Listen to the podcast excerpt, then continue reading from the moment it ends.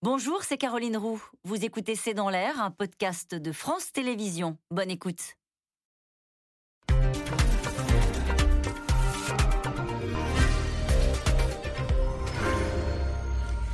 Bonsoir à toutes et à tous. Nous attendons vos questions SMS, Internet et réseaux sociaux pour alimenter notre discussion. Une colonne de chars et de véhicules militaires de 63 km s'avance en ce moment même vers Kiev. Une démonstration de force de l'armée russe alors que les bombardements ciblent depuis des heures déjà les sites stratégiques de la capitale ukrainienne. La télé a été visée il y a quelques heures et dans les sous-sols, eh bien, l'armée et des volontaires qui n'ont parfois jamais eu une arme entre les mains se préparent à la des forces russes. À Kharkiv, la deuxième ville du pays, des zones résidentielles et des civils ont été pris pour cible et déjà des voix s'élèvent, comme celle il y a quelques instants de Boris Johnson, le Premier ministre britannique, pour dénoncer des bombardements écœurants et qui violent les lois de la guerre, comme le dit la diplomatie européenne. Le président Zelensky, devenu le visage héroïque de la résistance à la Russie, a lancé aujourd'hui un vibrant appel aux Européens. Kiev, la déferlante de chars russes, c'est le titre de cette émission. Avec nous pour en parler ce soir, le général Vincent Desportes, euh, vous êtes l'ancien directeur de l'école de guerre, vous êtes professeur de stratégie à Sciences Po Paris. Alain Boer, vous êtes professeur au Conservatoire des arts et métiers, responsable du pôle sécurité, défense, renseignement. Citons votre prochain livre à paraître, La guerre qui revient, aux éditions du CERF. Frédéric Ancel, vous êtes docteur en géopolitique, maître de conférence à Sciences Po Paris, et vous publiez demain euh, Les voix de la puissance, publié chez Odile Jacob. Enfin, Annie de Banton, vous êtes journaliste, essayiste, vous avez passé euh, quatre ans en Ukraine comme conseillère culturelle à l'ambassade de France à Kiev et 4 ans à Moscou pour euh, Radio France. Vous êtes l'auteur de Ukraine, les métamorphoses de l'indépendance aux éditions Buchet-Castel. Bonsoir à tous les quatre. Merci de participer à ce C'est dans l'air en direct. Je voudrais commencer euh, par vous montrer euh, cette photo, Général Vincent Desportes, que je commentais à l'instant, 63 km de véhicules militaires. Avec cette photo, il y a quoi dans ces véhicules militaires? Ce sont des chars, mais pas seulement? Alors c'est difficile à dire. Ce que je vois là, ce sont des camions. Mais probablement, ce sont des camions qui sont des camions logistiques pour des véhicules blindés. Ce qu'on voit actuellement, c'est que M. Poutine se prépare pour la bataille de Kiev, qu'il ne conduira pas forcément, mais il sait que nous avons ces photos et il, nous, il sait que nous savons qu'il peut faire ça. C'est une démonstration de force. On est bien. La guerre est une communication. Et là, il communique avec ces photos-là et il dit à tout le monde je peux lancer la bataille de Kiev. Personne n'a intérêt à cette bataille. On sait que quand M. Euh, Poutine se lance dans une bataille de ville, c'est Grozny. C'est-à-dire il détruit tout. Quand en Syrie, il a détruit des villes entières avec l'aide de son camarade Assad. Donc pour l'instant, je dois dire, même si ça peut choquer, il a fait preuve de, relativement de retenue. Là, il est en train d'encercler la ville. Il va mettre deux ou trois jours à le faire parce que vous voyez bien qu'on ne rentre pas en ville comme ça. Hein. il faut se il positionne. Il faut se positionner. C'est évidemment militairement, tactiquement très compliqué de rentrer dans une ville comme Kiev. Je peux vous poser une question technique? Dans ces camions-là, il y a des troupes qui vont à un moment donné déferler. Il y a des lance-roquettes. je sais bien que vous n'y êtes pas sur le terrain, euh, Vincent Desportes, mais euh, vous voyez ce que je veux dire? On a l'impression que on nous raconte que la, résistance s'organise. On a l'impression que les moyens qui sont mis là sont colossaux. Ils, apparaissent comme colossaux, mais euh, moi je n'ai aucune idée de ce qu'il peut y avoir dans ces camions. Ça peut être de la logistique, ça peut être des hommes. nos services de renseignement le savent. Nos services de renseignement savent exactement ce qu'il y a dans, ces camions. Moi, moi je ne sais pas. Donc ce que je constate, c'est que M. Poutine fait une, non, pas une démonstration de force, mais il est en train de se préparer à la bataille de Kiev. Et il dit aux Occidentaux, je suis capable de le faire. Et euh, chacun sait que ça peut être Grozny, mais il sait aussi que ça peut être Stalingrad. Parce que les Russes savent ce que c'est que de défendre une ville. Et on sait que dans une ville, l'avantage ne va pas forcément au plus fort. Les Allemands de, euh, Van Paulus auraient dû gagner à Stalingrad et ils ont perdu. Et je dirais que la, défaite allemande vraiment prend son cœur à Stalingrad, comme la défaite de M. Poutine pourrait prendre son cœur, trouver ses racines dans la, défaite de, de, de Kiev. Donc il nous dit on peut le faire. Et c'est pour ça que je crois qu'il faut entendre aussi ces messages-là. Monsieur Poutine a besoin d'arrêter cette guerre. Le temps joue contre lui. C'est pour ça que des canaux de communication sont ouverts. Et je crois qu'avant qu'il ne soit trop tard, il faut entendre, le laisser partir avec quelque chose qui lui permettra de, revenir et ne pas le laisser monter aux extrêmes. La guerre, ça se termine de deux façons. Il n'y en a que deux. Soit je détruis tout, soit j'ai quelque chose qui ressemble à un bargaining, un truc comme gagnant-gagnant. Il faudra choisir. Et nous reviendrons sur les pistes qui peuvent être proposées à Vladimir Poutine. Une dernière question avec vous, euh, Général. Euh, pourquoi les Ukrainiens ne, bombardent pas ces colonnes de véhicules? Alors, ils, ne bombardent pas d'abord parce que la supériorité aérienne est acquise aux, Russes, c'est ce qu'ils ont dit, et c'est probablement vrai.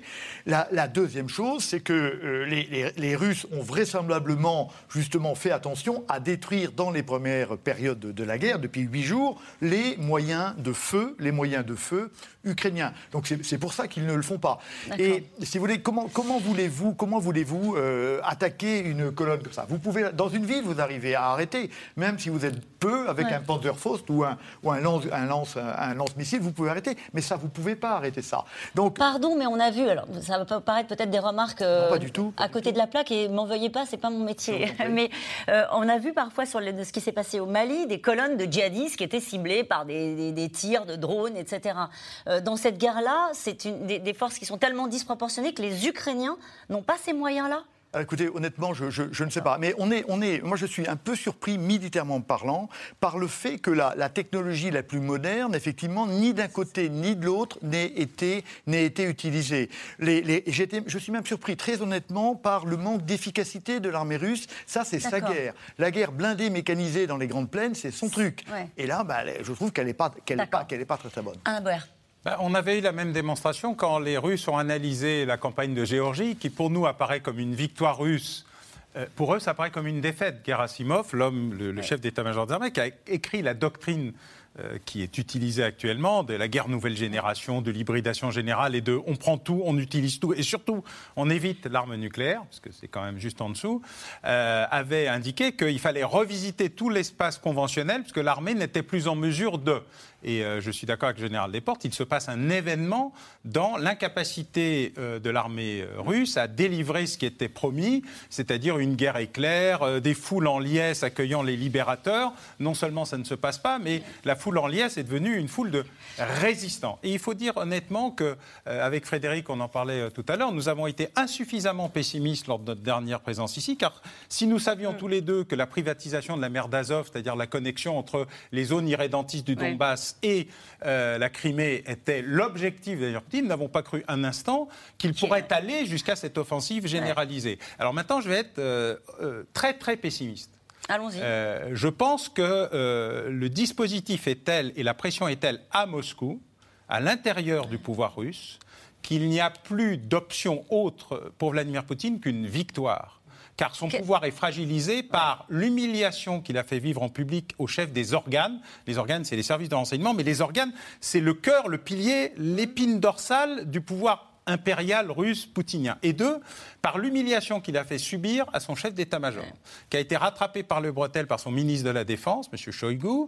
Il se passe à Moscou une sorte de curiosité. Nous sommes dans une euh, pas drôle de guerre. On a eu la drôle de guerre, c'est notre épisode 39-40 où on ne savait pas très bien ce qui se passait. Là, il y a une pas drôle de guerre. Il se passe des événements inattendus au cœur du pouvoir russe qui me semblent tout aussi importants. Et je ne veux pas minimiser la puissance, la résistance et la volonté du peuple ukrainien. Vladimir Poutine a créé trois événements totalement inattendus. Il a créé une nation ukrainienne unie et résistante alors qu'il n'y croyait pas. Ça, y revenir. Que ça n'existait pas. Il croyait à ses propres mensonges. C'est formidable. Il a créé un Churchill ukrainien, Zelensky. qui est le président Zelensky, et il a réveillé l'Europe. Trois événements qu'il voulait à tout prix éviter. Et ça, on, je crois va y revenir. beaucoup chez lui. On va y revenir dans un instant. Ce sont des éléments euh, très importants. Et puis cet appel à l'aide hein, du, président euh, Zelensky, qui, comme vous le disiez, est devenu aussi le visage de cette résistance euh, ukrainienne. Annie de Banton, prendre Kiev, c'est prendre l'Ukraine Non, c'est prendre le pouvoir politique ou tout au moins désirer le prendre. Et ça, c'est très très net. Il faut bien voir que les plus fortes frappes ont été Kharkiv et Kiev. Kharkiv, c'est la deuxième ville d'Ukraine, c'était la capitale euh, au moment de la Deuxième Guerre mondiale. Il ne faut pas l'oublier, c'est une énorme ville, un million et demi d'habitants, euh, Kiev, 3 millions, mais c'est le pouvoir central. Et donc c'est là que le Kremlin voudrait gagner la guerre idéologique, si je puis dire, contre la démocratie et pour effectivement contrer ce qu'il considère comme euh, un, je ne sais même plus ces termes, ces nazis qui ont pris le pouvoir, etc. Donc c'est cette guerre-là aussi qu'il est en train de... C'est pour faire éco à ce que disait le général Vincent Desportes à l'instant, de dire faisons tout quelque part, pour éviter cette bataille de Kiev qui va être euh, épouvantable, euh, faisant référence à ce que les Russes ont toujours fait par le passé. Euh, il en a besoin, vous diriez-vous, de cette victoire écrasante Au point où il est, je ne vois pas comment l'éviter. C'est triste à dire, mais au point où il est, comment éviter qu'il veuille prendre le pouvoir central? Il veut, excusez-moi d'être vulgaire, il veut la peau de Zelensky. et mettre un gouvernement fantoche. Personne ne le croyait jusqu'à maintenant, mais maintenant, on est là. Dire qu'il va y arriver pour autant, c'est autre chose. D'accord. Nous en sommes là. Oui, Madame dit, personne n'y croyait jusqu'à présent, et je partage évidemment la nécessaire humilité d'Alain de, de Bauer. Euh, à peu près tout le monde s'est trompé sur les intentions de Poutine, mais pourquoi? Parce que pendant 22 ans de pouvoir, et ça je le maintiens mordicus, il était extrêmement raisonnable, brutal, mais raisonnable. C'est-à-dire qu'il calculait en bon stratège ce que ça pouvait lui coûter, ce que ça pouvait lui rapporter d'intervenir à Grozny, d'intervenir euh, euh, en 2014 en Crimée, d'intervenir même encore récemment au Kazakhstan euh, en, faveur euh, du pouvoir en place, de soutenir la Biélorussie. Tout ça ne lui coûtait pas grand-chose et lui rapportait pas mal. Là, il s'est trompé davantage que nous autres. Pourquoi? Parce qu'Alain Boyer l'a bien rappelé. Aujourd'hui, il a méprisé, comme ne doivent pas le faire les grands stratèges depuis au moins Sun Tzu au IVe siècle avant Jésus-Christ, il a méprisé l'adversaire. Il a considéré que les Ukrainiens n'étaient pas une nation et qu'effectivement on pouvait rentrer comme ça facilement. Il n'a jamais cessé de mépriser nous autres Européens en considérant que de toute façon on n'était pas et on ne pourrait jamais constituer une Europe puissance. Il méprisait notamment les Allemands qui prétendument ne fonctionnaient que sur l'économie, le gaz naturel, le pétrole, ne voulaient absolument pas toucher aux armes. Il a sans doute méprisé une partie de l'OTAN et des États qui ne, qui ne souhaitaient pas rentrer jusqu'à présent dans l'OTAN, mais qui pourraient maintenant être intéressés, je pense notamment à la Finlande et à la Suède. C'est-à-dire, Poutine s'est trompé, plus encore, j'allais dire, que nous. Et je pense que là, il y a une véritable dérive. Et de ce point de vue-là, je rejoins le relatif pessimisme d'Alain Boer parce que quelqu'un de pragmatique, c'est quelqu'un de prévisible. Donc, face à la brutalité, vous lui mettez quelque chose, enfin, un, rapport de force dont il comprend qu'il va lui coûter cher. Mais s'il n'est plus prévisible et s'il craint en interne, effectivement, de chuter lui-même, mais même moralement et physiquement, c'est là que ça devient dangereux. Il ira jusqu'au Ça l'est déjà dangereux, mais c'est là que ça devient incontrôlable et ingérable et, ce qui renvoyait à votre pessimisme euh, tout à l'heure, Alain Boer. 60 km de véhicules militaires russes, on l'a dit, qui se dirigent euh, vers la capitale. La Russie met les moyens pour euh, faire tomber Kiev. Dans les sous-sols, des citoyens qui n'ont parfois jamais tenu une arme s'organisent et se préparent aux côtés de l'armée ukrainienne à la bataille de Kiev. Le président ukrainien, lui, appelle l'Europe à l'aide. Paul-Rémy Barjavel et Axel Bertrand. Des centaines de véhicules militaires et des chars en file indienne. Une colonne impressionnante qui s'étend sur 60 km. Selon les informations américaines, elle relie la ville de Pribirsk à l'aéroport Antonov tout près de la capitale.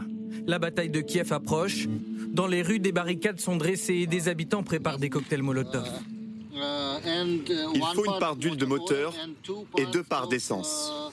Dans ce sous-sol, des civils continuent de s'engager au sein des brigades de forces territoriales. Des femmes et des hommes, dont certains n'ont jamais tenu une arme de leur vie. Je suis là parce que l'envahisseur a frappé à la porte et je crois que tous ceux qui peuvent résister doivent le faire. Parce que c'est notre maison et que nous devons la défendre. Leur signe de reconnaissance, un petit brassard jaune autour du bras droit.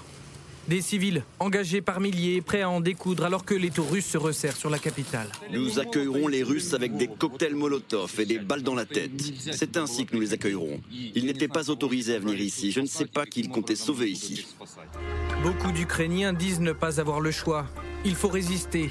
La nuit dernière, ce jeune homme creuse une tranchée devant son immeuble. La guerre est venue à moi. Je dois la faire. Je n'ai pas de casque, je n'ai pas d'équipement. Mais me voilà en train de creuser une tranchée, au lieu de simplement étudier et de vivre normalement. Pour l'armée ukrainienne, la défense de Kiev est la priorité. Depuis deux jours, elle détruit des ponts pour tenter d'empêcher l'avancée des Russes, comme à Irpin, une ville située à 30 km de la capitale, théâtre d'affrontements violents. Comme en témoignent ces carcasses de chars russes, l'armée ukrainienne a réussi à repousser l'assaut des soldats ennemis.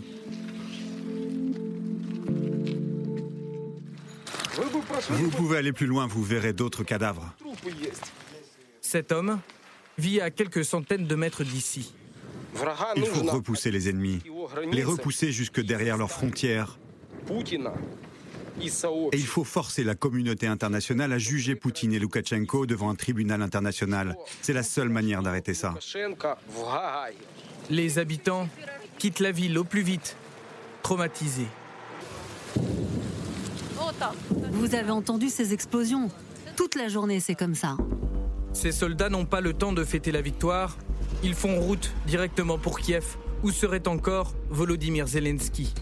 Le président ukrainien cible, selon le Times, du groupe de mercenaires russes Wagner.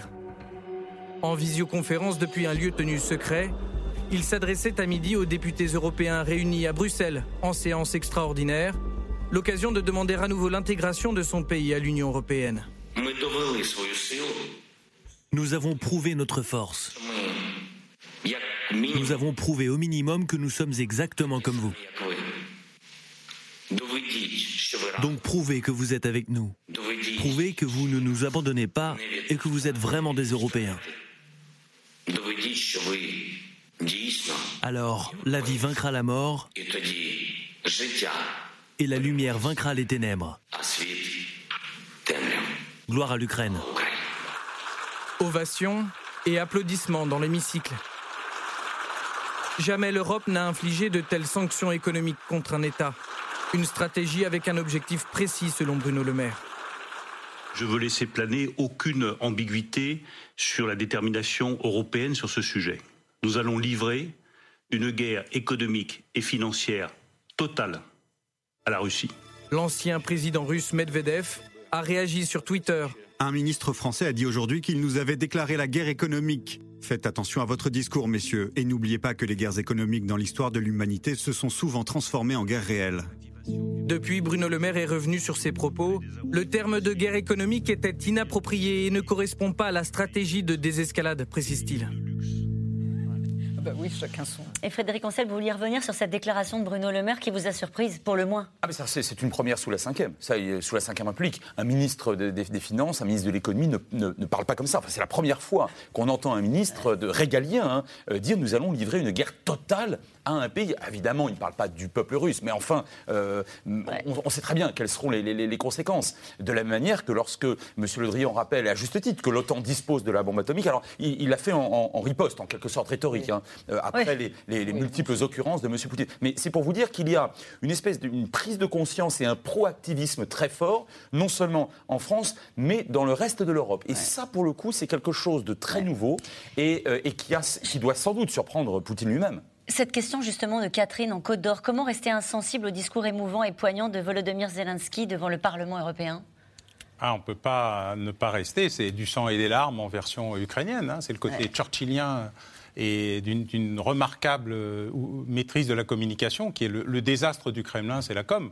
Euh, la victoire militaire est inéluctable globalement, le désastre moral est là, le désastre politique est devant lui. Alors en termes de communication, c'est déjà euh, acté. La vraie question, euh, elle est sur justement se méfier de l'émotion quand on est dans la réelle politique. La réelle politique, elle est froide, elle est déterminée. Hein. les États n'ont pas de morale, ils n'ont pas de sentiments, ils n'ont que des intérêts. Il se trouve que pour la première fois, l'Europe et l'Ukraine ont des intérêts communs. Alors jusqu'où vont les intérêts communs euh, Par exemple, l'Europe aurait pu déjà répondre non pas on va étudier, euh, hein, mais nous ouvrons le processus d'entrée. C'est ce qu'ils leur demandent. oui, mais ça aurait été un signal, parce que le processus d'entrée, il va mettre 10 ans, tout le monde le sait, ça ne va pas durer 3 minutes. Mais l'Europe a encore besoin d'un petit coup d'accélérateur, alors qui évite les gesticulations euh, de Bruno Le Maire, qui sont des gesticulations dangereuses et totalement contradictoires avec ce que fait le président de la République très bien. Qui continue à parler à Poutine Qui continue, parce qu'il faut continuer à parler, parce qu'à la fin, il va bien falloir finir une négociation. Soit laisser les Russes régler le cas Poutine, soit que nous réglions le débat ukrainien. Mais pour l'instant, euh, ce qui est en train de se passer est une victoire ukrainienne, morale, politique, et on va voir de la communication. Vous commenciez par cela, euh, avec cette image de ce président en t-shirt qui mène le combat. On a l'impression avec les moyens du bord, on va parler dans un instant des moyens dont dispose la résistance euh, ukrainienne. Mais ce qui est très étonnant, euh, général Vincent Desportes, c'est qu'on ne voit pas d'image de combat, de conflit. Est-ce que c'est toujours comme ça? On voit à la fois beaucoup d'images qui sont envoyées par les gens sur les réseaux sociaux, etc. Et en même temps, on ne voit pas cette guerre pour l'instant. Non, mais vous avez raison, c'est même jamais comme ça. C'est-à-dire que dans toutes les guerres, on a des équipes de caméramans qui sont derrière. Et la guerre d'aujourd'hui, enfin la guerre que conduit euh, monsieur, monsieur Zelensky, c'est une guerre de matériel, mais c'est la guerre de l'émotion. Bien sûr, il faut ramener les peuples vers lui, et ça fonctionne. Mais dans cette guerre de l'émotion, des, des, euh, des, films avec des soldats qui se battraient, qui mouraient, et il y en a, on aurait pu les faire, mais on n'en voit pas. Et j'avoue que moi, je n'ai pas de réponse, et je suis assez surpris. Que M. Poutine, au contraire, évite de mettre ce genre de photos sur les réseaux, on le comprend très très bien. Mais du, côté, du côté ukrainien, j'avoue que je me pose la question, je n'ai pas de réponse. Annie de Menton Écoutez, il y a plusieurs choses. Je dirais que d'une certaine manière, il y a aussi une énorme résistance passive et qu'il ne faut pas sous-estimer. Quand on voit des populations, je veux pas, moi mon répertoire n'est pas le militaire, vous avez compris. Mais quand on voit des populations aller en face des chars ou en face des camions à main nue, euh, femmes âgées, hommes, euh, etc., et s'opposer en masse. Et parfois, les camions font demi-tour et ils leur crient tout simplement Vous êtes des salopards, vous êtes des assassins, rentrez chez vous. Vous savez, il y a un côté Prague 68. Hein, il ne faut pas oublier, il y a aussi Grozny. Il y a... Cette guerre amène à des tas de références historiques qui sont quand même fâcheuses pour le Kremlin. Donc euh, c'est vrai que euh, quand même, il y a énormément de morts. Euh, on parle de, je ne sais pas, mais on parle de quelques 6000 morts, si vous... C'est bien, pour ça qu'il est assez étonnant, si vous voulez, que ce soit pas, ça rentre pas dans la rhétorique. ils ont bien été tués par quelques armes. 6000 morts de quel côté? Du côté russe. Du côté russe. Pour, euh, le côté ukrainien, moi, je n'ai pas encore de statistiques. C'est-à-dire, on les connaît au fur et à mesure. On a su tel immeuble. Cinq morts, par exemple, aujourd'hui dans la télé, euh, la tour de la télé ukrainienne qui a été abattue. Des... Mais je pense, et là aussi c'est le, le, système d'information de, des Ukrainiens, je pense qu'ils sont terriblement sous-estimés, j'en suis consternée, mais c'est comme ça. Et qu'on ne les rend pas trop publics parce que c'est complètement démoralisant pour la population. Il faut bien Mais par ailleurs, on ne le fait pas non plus en Russie, euh, Alain Boer, sur le ah nombre de morts. Rien. En, Russie, on a, des, on a des signaux assez intéressants, parce qu'il faut savoir que durant l'Afghanistan, ce qui avait donné le signal de l'effondrement soviétique, c'était les rubriques nécrologiques dans les petits journaux le Kremlin a interdit la publication des rubriques nécrologiques. D'accord, donc c'est un signal. Ah bah, quand on en arrive là, euh, alors ils ont appris des choses de la guerre, mais je suis en train de penser que Vladimir Poutine est en train de créer son propre Afghanistan en accéléré. C'est-à-dire que quoi qu'il arrive, même l'envahissement ou la destruction de Kiev, il est en train de créer son propre Afghanistan en accéléré. Pourquoi vous dites ça? Parce qu'il est en train de créer un désastre militaire euh, parce que euh, la réalité de ce qui est en train de se produire, c'est que, euh, quoi qu'il arrive, et donc j'espère que le meilleur arrivera, mais je crains le pire, mais je crains le pire, quoi qu'il arrive, la résistance ukrainienne va faire connaître un enfer permanent aux forces russes. Est-ce qu'ils sont plus armés euh, Général Vincent Néport, je vous pose des questions, c'est difficile, vous n'y êtes pas sur le terrain, mais euh, on a l'impression, on a vu très, très rapidement tout à l'heure des, forces ukrainiennes qui se battaient, vous disiez, hein, je ne travaille pas de secret, avec les mêmes armes que les Russes. Les, mêmes véhicules, les mêmes véhicules, oui, absolument. On voit des, des, citoyens qui font euh, des, cocktails Molotov, ça, sert à quelque chose Ou est-ce que ça, c'est de la com, c'est de l'image? Non, ce n'est pas, du, pas du tout de la com. Vous savez, quand, quand vous n'avez plus rien, vous sortez le poignard, quand vous êtes avec quelqu'un, et là, il n'y a pas de poignard, mais pour, pour arrêter un char, le cocktail Molotov peut avoir une certaine efficacité. C'est pour ça que l'armement apportés éventuellement par les pays de l'OTAN ont une certaine importance, parce que ça va servir non pas à armer l'armée ukrainienne qui a ses armes, mais à armer le peuple avec des armes anti-chars et des armes anti-aériennes. C'est là où est l'intérêt de ces, de, ces armes-là, évidemment. Je, me permets de rebondir un peu sur ce qui a été dit dans, par Madame et par, et par vous, Alain. Il y, y, a deux grandes faiblesses dans, dans, chez Poutine, enfin d'autres, mais il y a d'abord le, le fait que son armée est une armée d'appelés. Est une armée d'appelés qui, euh, on, se rappelle, les soldats hagards qui rentraient de, de, Tchétchénie, qui ne comprenaient pas, etc. Là, on armait une, mais on allait se battre en Tchétchénie contre des gens qui étaient assez différents des Russes. Là, on se bat slave contre slave, chrétien contre chrétien. Donc, et on voit bien qu'il y a une espèce d'incompréhension. Mais que faisons-nous là? Et donc là, il y a une faiblesse structurelle, consubstantielle à l'armée russe si ça dure un certain temps. La deuxième, et vous l'avez dit Alain, c'est que ça peut s'effondrer de, de soi-même. On ne peut imposer à une armée d'exécuter que si le peuple est complètement derrière. La liberté politique du politique vient de l'emprise qu'il a sur sa population. Et donc il peut perdre cette liberté à agir, d'où la crainte qu'il aille, et plus le temps passe, le temps joue contre lui. Donc plus le temps passe, plus il a intérêt à aller vite. Et, donc nous devons faire extrêmement. Et on verra dans un instant qu'en Russie, euh, la situation économique devient déjà compliquée donc pour son opinion, euh, pour les Russes. Euh, vous parlez de, du soutien qu'il peut avoir euh, dans, son pays. Évidemment, ça pose une difficulté.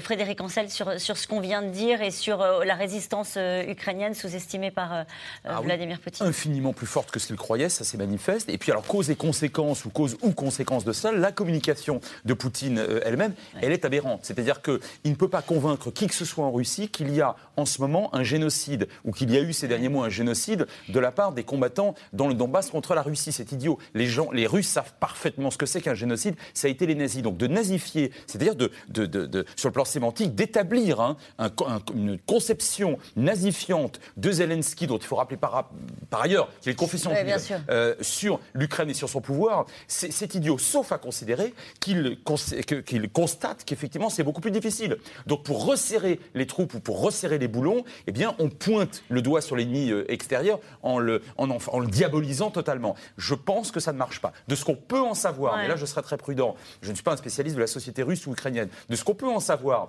de la très faible mobilisation, c'est le moins qu'on puisse dire, de la population russe derrière euh, Poutine, derrière ses discours, manifestement là aussi il se trompe. Mmh. Agnès vous vouliez intervenir. Juste pour euh, compléter, c'est une, euh, ce sont des soldats jeunes, mhm. mal équipés, mal nourris, qui ont des pactages alimentaires qui, sont, qui datent de, des années en arrière, et, donc qui ne savent pas où ils sont, euh, qui ont une ligne de route euh, fausse. Et, qui ne cessent de répéter, on, nous on ne nous avait pas dit qu'on venait dans une guerre, on nous avait dit, alors il y a, évidemment ils répètent la propagande, mais il y a tout un, décervelage qui marche complètement dans ces mômes qui vont comme des, de la chair à canon. Vous aviez posé une question euh, tout à l'heure sur euh, l'armement de l'armée ukrainienne. Alors il faut savoir que dans les premières heures, ce sont les saboteurs qui ont essayé de détruire les drones que les Turcs avaient livrés aux Ukrainiens pour contourner les embargos divers et multiples, et qu'il ne reste que quelques drones et quelques avions à l'armée ukrainienne, dont la quasi-totalité ont été détruits par des frappes préventive. Il se trouve que euh, dans les semaines qui ont précédé l'opération, quelques drones et quelques avions ont été enlevés de leurs endroits habituels, ce qui leur a permis d'échapper à ces frappes préventives. Donc il y a encore quelques avions ukrainiens et quelques drones qui interviennent, mais ils ne sont pas en mesure de détruire la colonne que vous avez montée, parce qu'autrement, ils disparaîtraient du champ et il n'y aurait plus rien en matière aérienne. Deuxièmement, ce qui est en train d'être livré par les Européens, c'est ce qu'a indiqué très précisément le général Desportes, ce sont des missiles antiaériens et des missiles anti-chars de nouvelle génération. Je rappelle que la guerre d'Afghanistan a été gagnée avec des Stinger américains. La guerre d'Ukraine sera probablement gagnée avec des TOW, TOW, une arme de nouvelle génération qui est extrêmement efficace, y compris contre les chars euh, russes de nouvelle génération. Je précise que ceux qu'on voit là sont plutôt des vieux chars euh, pas terribles, les carcasses, hein, je parle bien, euh, et qu'il va falloir voir ce que l'armée russe va ramener vers Kiev. Deux questions rapides pour vous, Général Vincent Desportes. Comment est-ce qu'on achemine des armes quand on ne peut plus euh, faire atterrir des, avions gros porteurs euh, euh, Les armes européennes dont on dit on envoie tant de kilos de matériel, on envoie des armes, au final, sont-elles déjà arrivées? Alors je ne sais pas si vous avez cette réponse-là, mais j'imagine que c'est compliqué logistiquement. je n'ai pas la réponse, mais la réponse est non. La, réponse est non. On, on, ne peut transporter des armes que par trois voies. La voie maritime est bouchée puisque les Russes contrôlent la mer d'Azov et la mer Noire pas de voie maritime. Pas de voie aérienne non plus, puisque la supériorité aérienne est acquise. Pas de pont de Berlin de 1948. Ça, c'est fini. Donc la seule voie possible est la voie terrestre, avec deux difficultés. La première, qu'on a plus de 500 000 réfugiés qui encombrent. On se rappelle les images de, des Français fuyant le front, etc., qui ont empêché tout mouvement. Je ne sais pas si on en est là, mais on voit bien qu'on ne se déplace pas sur les routes de l'Ouest ukrainien comme sur les autoroutes françaises aujourd'hui. Le deuxième point, c'est qu'évidemment, il n'est pas question que des camions si vous me permettez cette expression qui est mauvaise, pénètrent en territoire ukrainien. Et donc il faut bien qu'il y ait une rupture de charge. C'est l'affaire du cash and carry américain euh, en, 1900, en 1940. Il faut bien que ces armements soient déposés quelque part en limite de Pologne et de Roumanie, chargés sur des camions, et arrive. On voit donc que c'est compliqué. Or, si cet armement doit aller à Kiev, on voit évidemment l'intelligence, pas l'intelligence, mais c'est normal évidemment, que l'armée russe est en train de boucler et que donc il sera probablement extrêmement difficile d'acheminer ses armes au moins jusqu'au centre de Kiev. Donc ça veut dire que la bataille, si elle a lieu, se fera sans les suppléments euh, militaires, techniques, ou alors sont-ils déjà sur place et on ne le sait pas À mon avis, très peu. Et les cocktails Molotov, là, eh ben, c'est peut-être ce qui va rester. Hein. Euh, une autre question pour vous. Euh, je sais pouvoir compter sur vous pour faire preuve d'une grande vigilance et de la retenue nécessaire lors de possibles interférences. C'est un message qui a été envoyé par Emmanuel Macron aux troupes françaises. Qu'est-ce qu'il craint? Je trouve que c'est très émouvant et, que je, et, il, voit bien toutes les possibilités qui s'ouvrent. On n'est pas du tout à l'abri d'un affrontement peut-être accidentel, accidentel entre des troupes françaises et, des troupes russes, en particulier dans l'espace aérien. En particulier dans l'espace aérien, puisque nous avons des avions qui sont en permanence à la limite de l'espace aérien russe et de l'espace aérien des pays, des pays baltes en particulier. Donc on est à l'abri de rien. Et on sait bien que la guerre, souvent, elle s'enflamme parce que quelque chose, à cause d'un accroc comme ça. Et donc, il demande aux, soldats français de faire tout leur métier, mais rien que leur métier. La retenue nécessaire, ça veut dire euh, soyez vigilants, on ne peut pas se permettre un accrochage involontaire. On, ne peut pas, on ne peut pas mettre le feu aux poudres, c'est ça. Soyez extrêmement pertinent euh, euh, pour comprendre ce que vous avez à faire et les conditions dans lesquelles vous avez à le faire. En tout cas, lors de son entretien hier avec euh, le président euh, Vladimir Poutine, Emmanuel Macron, euh, visiblement, a obtenu un engagement de la part du président russe, un engagement à protéger les civils. Sur le terrain, la réalité est tout autre, avec des bombardements comme hier à Kharkiv qui ont visé des quartiers résidentiels sans objet militaire. Romain Besnemou et Christophe Roquet. 8 heures ce matin, un missile s'écrase sur la place principale de Kharkiv et détruit le siège de l'administration locale. L'attaque a lieu en plein centre-ville. Automobilistes et passants sont aussi pris pour cible. Les unités spéciales de secours fouillent les décombres. On a déjà sorti des personnes blessées et les corps de ceux qui sont morts. La frappe a fait au moins 10 morts et de nombreux blessés. Toute la zone est soufflée. La place de la Liberté, elle, est réduite en poussière, tout comme la tente jaune et bleue où les militants pro-européens de Maïdan étaient installés depuis huit ans. Tout un symbole et un tournant terrible. Les Russes ne font plus de quartier, pas même aux civils. Personne ne pardonnera. Personne n'oubliera. Cette frappe contre Kharkiv est un crime de guerre. C'est du terrorisme d'État de la part de la Russie. Les civils en Ukraine, désormais en première ligne. Plus un jour sans bombardement dans cette ville de l'Est où les habitants sont régulièrement visés. L'obus est tombé dans ma cuisine. Il n'y a plus rien. J'ai tout perdu. Des faubourgs jonchés de débris aux usines pulvérisées. Regardez, c'est une zone résidentielle sans matériel militaire et des gens vivent très près de ce bâtiment où le missile est tombé. Les missiles pleuvent sur les civils ukrainiens pris au piège. Ceux qui n'ont pas encore fui la guerre survivent, impuissants.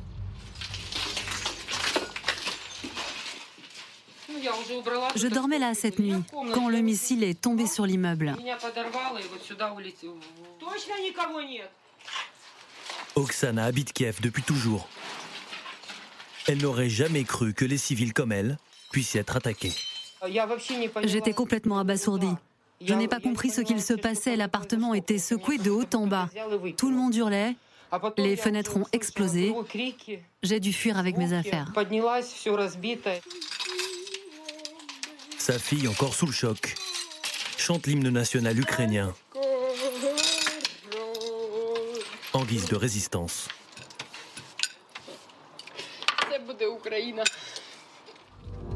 Pour l'heure, les Nations Unies dénombrent 102 civils tués en Ukraine depuis le début de la guerre dont sept enfants. Un bilan qui serait largement sous-estimé. La plupart de ces civils ont été tués par des armes explosives ayant une large zone d'impact, notamment des tirs d'artillerie lourde et des systèmes de roquettes à lanceurs multiples, ainsi que des frappes aériennes. Le bilan réel est, je le crains, considérablement plus élevé. D'autant que la Russie utiliserait des armes particulièrement létales pour les civils, des bombes à sous-munitions. C'est ce qu'affirme Amnesty International. Ces armes sont interdites par une convention humanitaire que ni la Russie ni l'Ukraine n'ont ratifiée.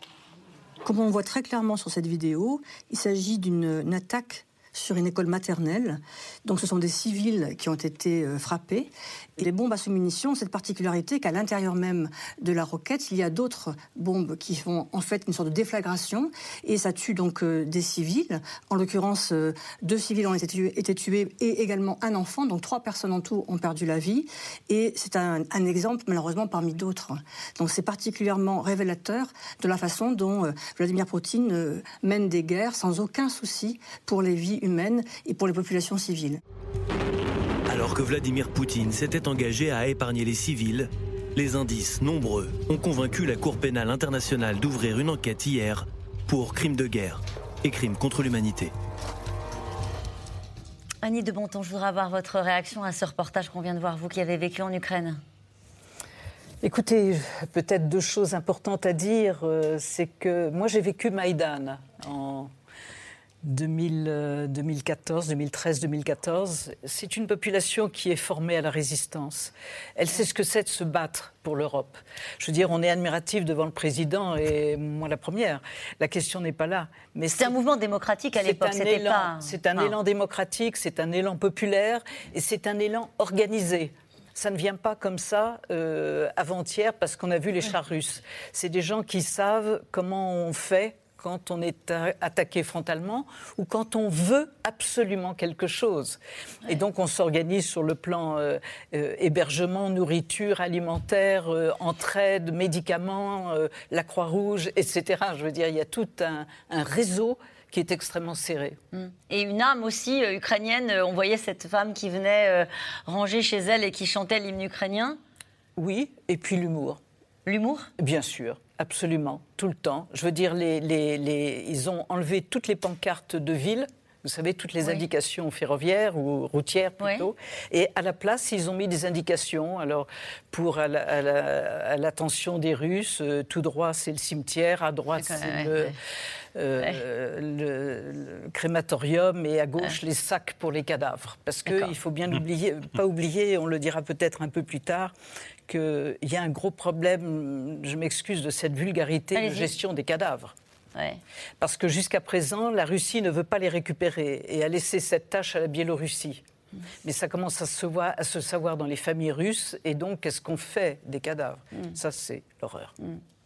Oui, l'humour, euh, ce sont des gens qui ont voté pour un comique quand même. Hein. Les Zelensky, qui aujourd'hui, ça apparaît comme un véritable homme d'État. Mais ça, c'est euh, pour la petite, enfin, c'est pour la, la, cerise sur le gâteau en quelque sorte. Mais, sur la, mais, mais, mais lorsque on décide de se battre avec euh, autant de ferveur pendant plusieurs jours, au moins, c'est que d'une manière ou d'une autre, on entretient une conscience nationale.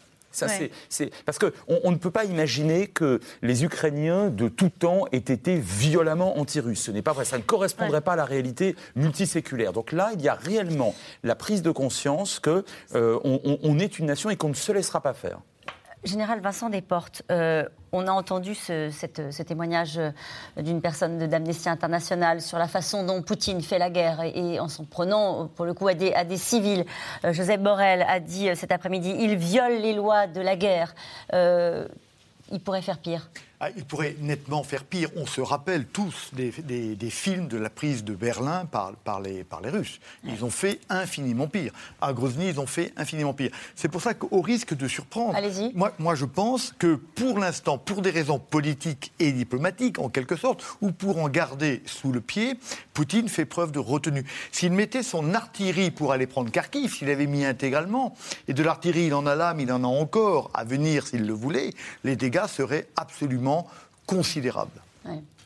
Alain Bauer, vous êtes d'accord avec cette lecture? C'est vrai que euh, effectivement, il y a une mobilisation internationale euh, sur la question euh, des civils. On, a, on, le disait tout à l'heure, ça fait l'objet de la discussion entre Emmanuel Macron et lui. C'est heureux. Depuis le traité de Westphalie, on a décidé que la guerre ne pouvait pas être totale, définitive, brutale et éliminer tout le monde parce qu'il fallait quand même vivre, manger, boire, nourrir les armées. Donc pour des raisons de survie militaire, technique et étatique, on a mis en place des outils qui se sont peu à peu améliorés. Il y a des tas de traités sur quel type d'armes, dans quelles conditions, comment on peut les utiliser. Est-ce que là, ils ne les respectent pas, ces traités? C'est de la question. Je crois que sur les bombes à sous-munitions, il y a un débat qui est important parce qu'effectivement, ça fait partie des armes interdite.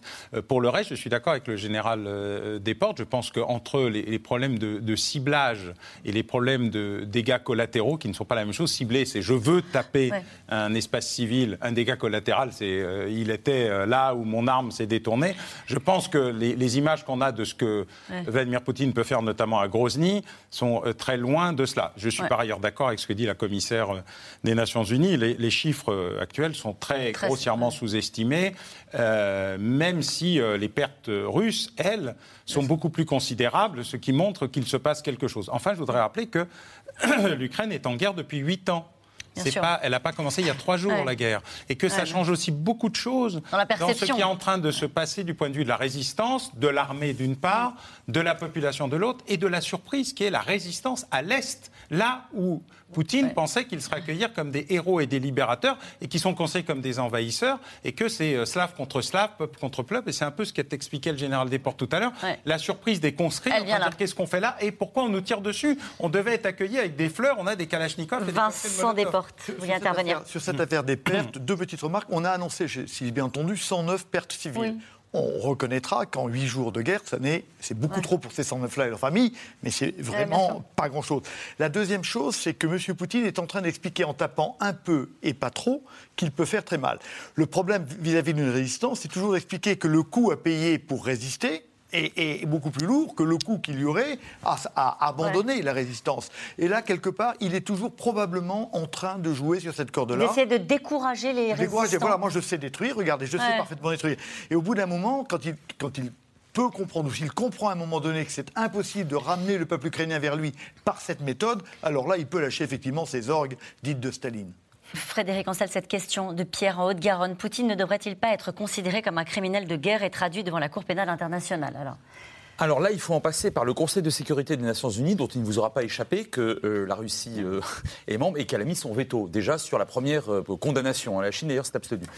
donc c'est aujourd'hui, c'est simplement pas possible. Hein. Et, on l'a vu d'ailleurs ces, dernières décennies. Lorsque, en, de 75 à 79, les Khmers rouges perpètrent un véritable génocide au, Cambodge, eh bien personne ne considère que c'est un génocide aux Nations Unies. Pourquoi? Parce que la Chine met son veto, etc., etc., Et plus récemment, la même Chine en faveur de la Birmanie, qui a expulsé dans des conditions génocidaires les Rohingyas musulmans. Mais le procureur de la Cour pénale internationale, hier, dans un communiqué, a eu cette phrase Il existe une base raisonnable pour croire que des crimes de guerre et des crimes contre l'humanité présumés ont été commis en Ukraine.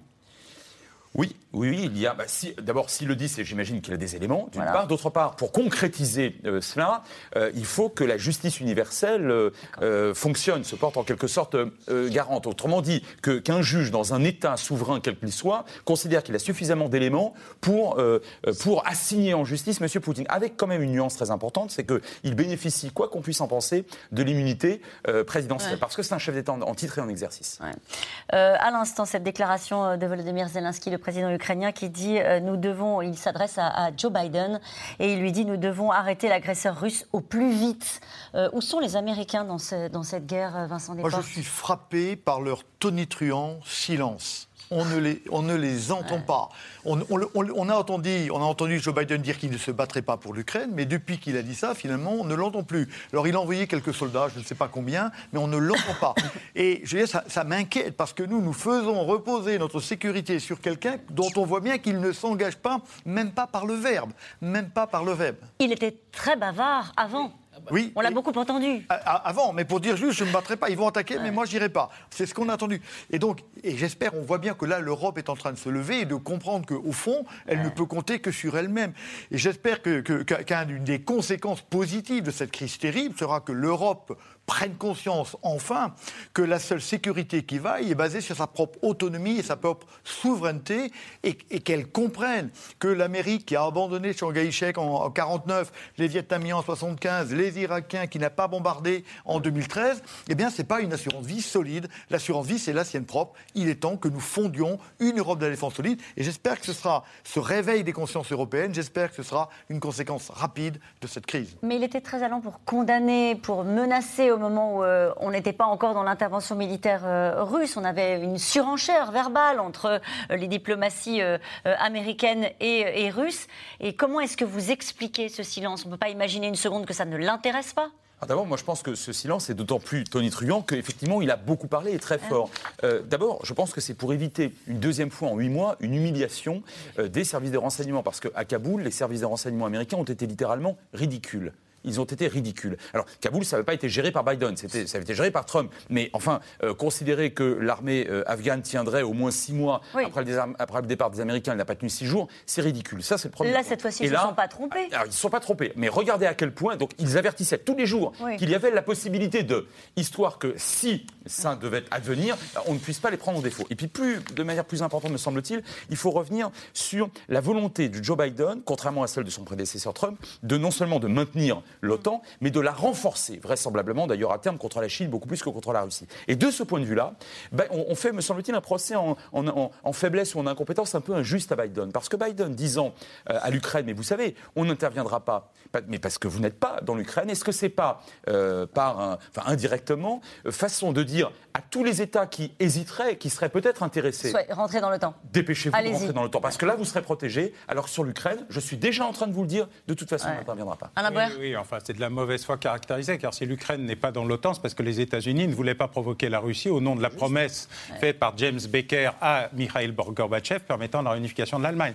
Non, là, c'est de la vraie mauvaise foi. Non, je pense que Joe Biden, il a un, problème assez simple, parce que c'est lui qui a appuyé sur le bouton de l'invasion en disant il n'y aura pas un soldat pour venir en Ukraine. Il a dit à Vladimir Poutine feu vert, comme il y a eu l'épisode Koweïti euh, quand euh, une ambassadrice aurait laissé croire à Saddam Hussein que le Koweït, personne n'en avait rien à faire. Non, non, je crois qu'il y a un problème de diplomatie américaine qui n'a jamais eu de politique extérieure, mais qui ne fait qu'exporter sa politique intérieure, ce qui est un vrai problème permanent, et que je suis d'accord avec euh, ce qui a été dit par ailleurs, c'est que pour la première fois, l'Europe est face à elle-même et que Trump voulait la peau de l'OTAN et de l'Union européenne. Biden ne veut que la peau de l'Union européenne, mais il est d'accord pour renforcer l'OTAN. Et que le signal qu'il donne est celui non pas d'une Europe puissance, mais d'un OTAN qui serait reconstruit pour les intérêts des États-Unis, car les États-Unis ont des intérêts.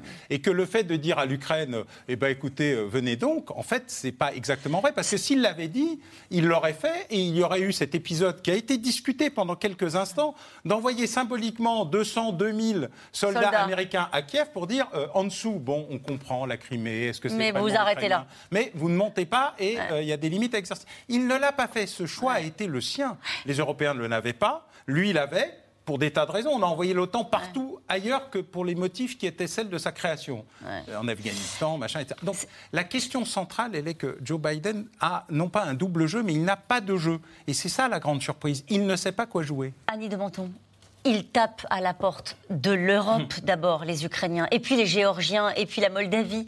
Euh, cette Europe-là, en fait, c'est pas pour l'instant vers l'OTAN qu'ils se tournent, c'est vers l'Europe en appelant à l'aide. Vers l'Europe, euh, je dirais à la fois symboliquement, c'est-à-dire c'est des valeurs euh, civilisationnelles, si on peut parler comme ça, c'est des valeurs politiques, c'est la démocratie, c'est le libre marché, c'est les libertés d'expression, c'est des valeurs des droits de l'homme. L'OTAN pour la population, disons générale, les quand même un concept très abstrait. Alors c'est vrai que ça a été désastreux, les effets d'annonce de Biden pendant toute la, la période préliminaire à l'intervention, parce que ça a fait fuir les investisseurs, ça a ruiné l'économie, ça a quand même contribué quelque part à affaiblir psychologiquement la population. Et on l'a vu d'ailleurs dans les premiers jours d'intervention, euh, il y avait une résistance qui avait du mal. Je veux dire, il y a eu les fuites de population, c'est normal. Les gens qui ont des, des, mômes en bas âge, etc. Les familles se sont mises à l'abri. Mais il y a eu quand même quelques jours où moi je me disais, mais est-ce que la résistance va s'organiser? Et ça patinait. C'était tout à fait évident à cause, me semble-t-il, de, cette, de ces effets d'annonce qui étaient euh, mal documentés peu précis. Effet d'annonce des Américains qui disaient... Contredit, contredit par le gouvernement euh, ukrainien, qui disait bah, écoutez, euh, non, on a, on a, les mêmes informations, on, sait les mêmes choses, donc on connaît le danger. C'est tout à fait clair. Mais simplement, de là à donner une date, ils vont intervenir dans la nuit de telle date à telle date, c'était pas possible. C'est pas encore la panique, mais ça ressemble déjà à une grande fébrilité. On parle de la Russie. Euh, les sanctions économiques impactent fortement l'économie russe. Le rouble dégringole. Les files d'attente s'allongent devant les distributeurs avec une crainte pour le Kremlin désormais perdre le soutien de sa population dans ce conflit. Juliette Vallon avec Aurélie Saner. Combien de temps les banques tiendront-elles en Russie? Depuis l'annonce des sanctions économiques frappant le pays, les habitants des grandes villes sont fébriles ces dernières heures. À Moscou ou Saint-Pétersbourg, tous patientent longuement devant les distributeurs pour retirer du liquide. Ma mère vient de m'appeler et m'a dit de retirer de l'argent. On se dirige vers l'enfer. Il n'y a pas d'autre moyen de le décrire. Jusqu'à maintenant, je ne payais que via mon smartphone. Dessus, j'ai toutes les applications bancaires. Je n'utilise plus d'argent liquide depuis 5 ans probablement. Cela va m'impacter fortement. Des sanctions économiques mises en place par la communauté internationale qui ont déjà des conséquences. Hier, le rouble a dévissé. Une filiale européenne de la première banque du pays est même déjà en faillite après les retraits massifs de ses clients. Pas de quoi faire vaciller officiellement le secteur pour l'instant. La communauté bancaire est préparée à différents scénarios. Nous avons suffisamment de liquidités pour satisfaire la demande. Il n'y a pas de restriction pour le retrait d'espèces. Garder la tête haute, le sang-froid, alors que se joue dans le même temps en Russie une bataille cruciale, celle de l'opinion. Et cela commence sur les télévisions d'État russes. Sur cette chaîne d'information en continu, la plupart des reportages diffusés se déroulent dans les régions pro-russes d'Ukraine. Pas d'image de colonnes de chars approchant la capitale, Kiev. Sur la chaîne Russia Today, les journalistes n'emploient jamais le mot guerre, mais celui d'opération, une stratégie médiatique bien rodée. Ce qui, est, montré par, euh, l'État russe, euh, y compris au plus haut niveau de l'État, avec Poutine lui-même, c'est précisément de, répandre un discours tel qu'on l'a vu lors de sa, de, de conférence la semaine dernière, euh, en essayant de, justifier historiquement les, causes de, l'opération russe, avec l'emploi de termes très décomplexés qui sont ensuite relayés dans, tout le discours public russe. Mais vous avez aussi toute, une, nébuleuse euh, internationale qui peut agir par, par idéologie. Hein. c'est, ce que Lénine avait appelé en son temps les idiots utiles, et ça, c'est pas un phénomène nouveau, loin de là. Et, ça joue encore hein, dans, la propagation de, ce type de discours euh, pro-Kremlin. Une vision des faits à laquelle certains Russes n'adhèrent pas. Ces derniers jours, les manifestations anti-guerre ont pris de l'ampleur. Malgré les risques d'emprisonnement, ils descendent par milliers dans les rues depuis le début de l'invasion en Ukraine.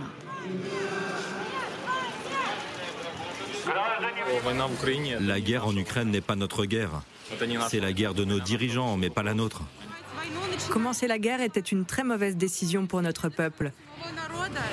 Car beaucoup d'entre eux ont des parents, des amis, des maris, et ils vont mourir pour rien. Près de 6000 personnes ont déjà été arrêtées. Alors la résistance s'organise aussi ailleurs. Un des très rares journaux d'opposition, Novaya Gazeta, vient de prendre officiellement position contre le Kremlin, avec ce titre explicite La Russie bombarde l'Ukraine, et la rédaction ne s'arrête pas là. Nous allons publier ce numéro de Novaya Gazeta en deux langues, ukrainien et russe, parce que nous refusons de considérer la langue ukrainienne comme celle de l'ennemi. Une pétition en ligne pour la paix, lancée sur le site internet Change, vient aussi de dépasser le million de signatures, devenant l'une des plus soutenues en Russie ces dernières années. Certains oligarques viennent, eux, de lâcher Vladimir Poutine en condamnant publiquement l'invasion en Ukraine vous réagissiez à ces oligarques qui ah lâchent bah, Vladimir ah Poutine. Très concrètement, ils sont en train de perdre leur yacht. Donc ça, c'est sûr qu'ils ne vont pas. Alors que depuis plus de 20 ans, il y avait une alliance objective et très concrète, hein, en fait, le, entre le Kremlin et les oligarques. Annie de Menton, c'est votre réaction à ces, beaucoup de jeunes d'ailleurs, hein, dans ces mobilisations en Russie euh, contre la guerre. Euh, on, se le disait en voyant ces images, il faut du courage pour y aller dans la rue parce qu'ils s'exposent à, de, fortes sanctions désormais. bien sûr. C'est vrai que c'est des mômes courageux qui sont habitués aussi à faire des manifestations puisqu'ils prennent des petits sacs avec eux. Ils savent qu'ils vont faire minimum trois jours de prison et dans le petit sac, on met ce qu'il faut pour trois jours.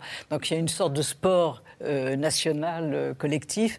Autre chose qu'on peut dire qui est symptomatique, je dirais, c'est euh, on a déjà annoncé en Russie que les professeurs devront faire des, cours aux 14-18 ans sur euh, la guerre et qu'est-ce que la guerre en Ukraine. Parce qu'il y a beaucoup de questions qui sont posées par les mômes, mm. euh, qui se demandent mais pourquoi on se, on se bat avec le peuple frère, voisin. Il y a toute une chose qui paraît quand même assez hallucinante.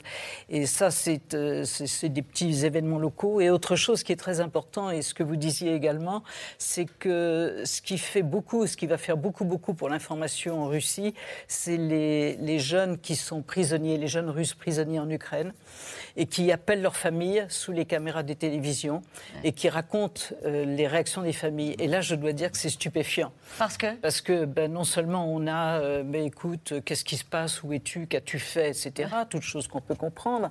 Et il y a une sorte de, décalage total parce que le môme dit, ben, écoutez, euh, je suis en Ukraine, on nous a menti. Et, parfois la mère répond, mais, mais tu, tu étais parti pour défendre la Russie. Et donc là, on a une sorte d'effet de, miroir de la propagande qui est absolument incroyable pour nous. Cette question justement pour vous aussi de Sylvie en Moselle. Comment Poutine peut-il encore à notre époque désinformer son peuple?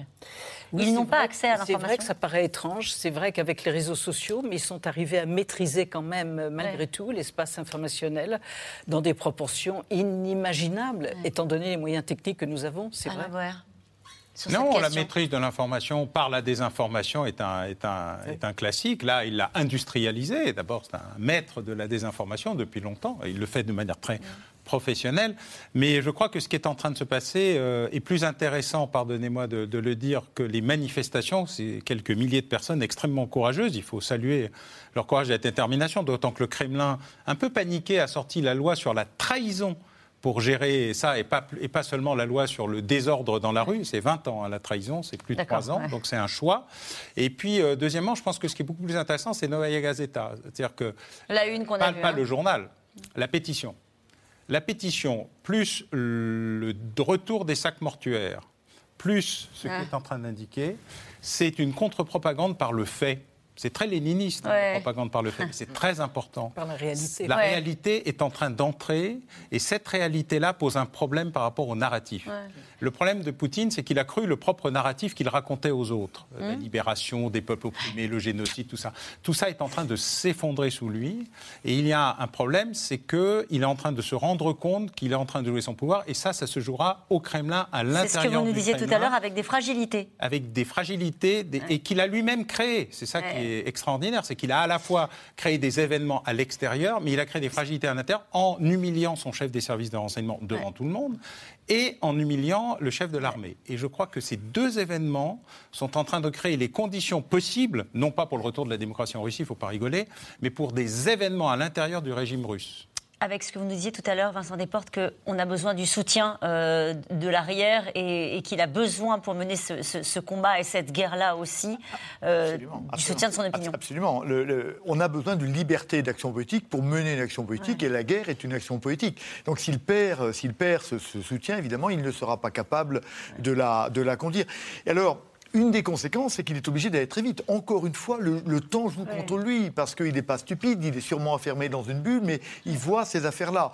Et donc, euh, je ne sais pas comment il va réagir, mais il, est condamné à, accélérer. Et si on n'arrive pas à trouver assez rapidement une façon de, le, créer une désescalade, enfin, euh, on ne sait pas jusqu'où ça peut aller. Il a besoin d'aller très vite et de gagner. Quand vous dites vous, je ne sais pas jusqu'ù ça peut aller, ça veut dire quoi? Ah bah, Écoutez, euh, il a 6000 ogives nucléaires. Et ce type-là, on l'a vu, manque de discernement. Il a fait, on l'a dit plein de, il l'a dit trois, quatre fois sur ce plateau aujourd'hui, il a fait des tas d'erreurs d'appréciation. Or, dans la guerre nucléaire, il faut être extra, beaucoup de sang-froid et beaucoup de compréhension de ce que pense l'autre. Or, lui, que nous avons longtemps pris pour un très grand stratège, parce qu'il avait construit quelque chose de formidable il était ami avec l'Arabie Saoudite, avec Israël, avec tout le monde.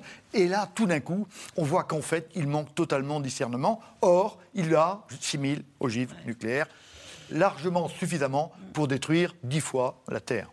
Et nous revenons maintenant sur ces mots à vos questions.